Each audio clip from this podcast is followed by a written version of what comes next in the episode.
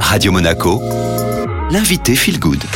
On est de retour sur Radio Monaco avec Florent Favier, aujourd'hui notre conseiller environnemental. Bonjour Florent. Bonjour Estelle. Vous avez choisi de régulièrement nous présenter un solutionneur, ces personnes qui s'investissent personnellement dans la lutte contre les menaces environnementales grâce à des solutions. Alors aujourd'hui c'est un projet dont vous nous avez déjà parlé, la Convention des entreprises pour le climat, mais qui déploie cette fois une déclinaison territoriale entre Provence et Corse. Exactement Estelle, la CEC, vous, la Convention des entreprises pour le climat, vous vous en souvenez peut-être, ou vous en avez déjà entendu entendu parler, c'est cette association qui a choisi de transformer les dirigeants de 150 entreprises en se basant sur leur compréhension des défis que nous pose le franchissement des limites planétaires, tout en pariant sur leur capacité à impulser cette dynamique auprès de leurs salariés, partenaires, fournisseurs, etc. Le succès de la Convention des entreprises pour le climat est devenu irrésistible à un tel point qu'il existe désormais de nombreuses initiatives territoriales en France, comme Provence-Corse, Bassin Lyonnais, Alpes, Ouest, Bourgogne-Franche-Comté, mais aussi internationales, la Suisse, l'Allemagne qui est probablement en cours de, de création, mais aussi des,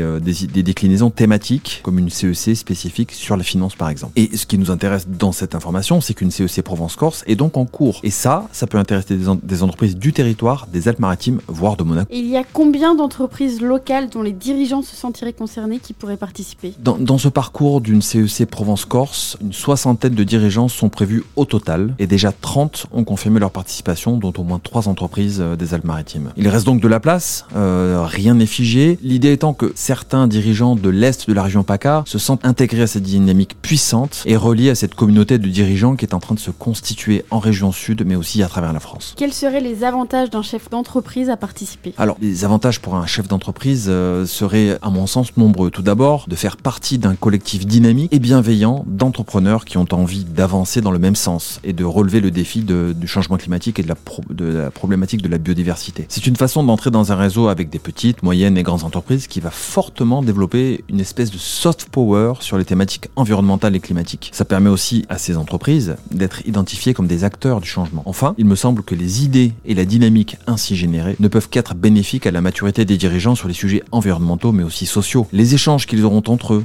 l'accompagnement par des coachs et des facilitateurs, la capacité à mobiliser l'intelligence collective dans leurs entreprises ou en dehors seront des atouts pour faire évoluer ces entreprises vers une meilleure gouvernance et une meilleure résilience. Et comment on fait pour euh, bénéficier de cet accompagnement? Alors là, c'est très simple. Il suffit d'aller sur le site internet de la Convention des entreprises pour le climat, dont le, le cec-impact.org, et de candidater sur le parcours qui vous intéresse, en l'occurrence Provence-Corse. On peut aussi les contacter par LinkedIn ou encore euh, vous pouvez vous mettre en relation avec moi par l'intermédiaire de Radio Monaco. Et je vous invite vivement que vous soyez dirigeante, dirigeant ou collaborateur d'une entreprise locale concernée par le défi climatique et environnemental à prendre connaissance du rapport de la CEC qui a été mis euh, en ligne très récemment et remis au ministre de l'écologie Christophe Béchu le 25 octobre dernier durant un événement dont le replay est aussi disponible sur le site euh, de la CEC et vous pourrez consulter ce rapport qui est vraiment étonnant, montrer ce que ces 150 entreprises ont fait pendant un an est vraiment une source d'inspiration. Merci beaucoup Florent. Merci Estelle. Une interview à retrouver en podcast sur toutes les plateformes en tapant Radio Monaco Feel Good.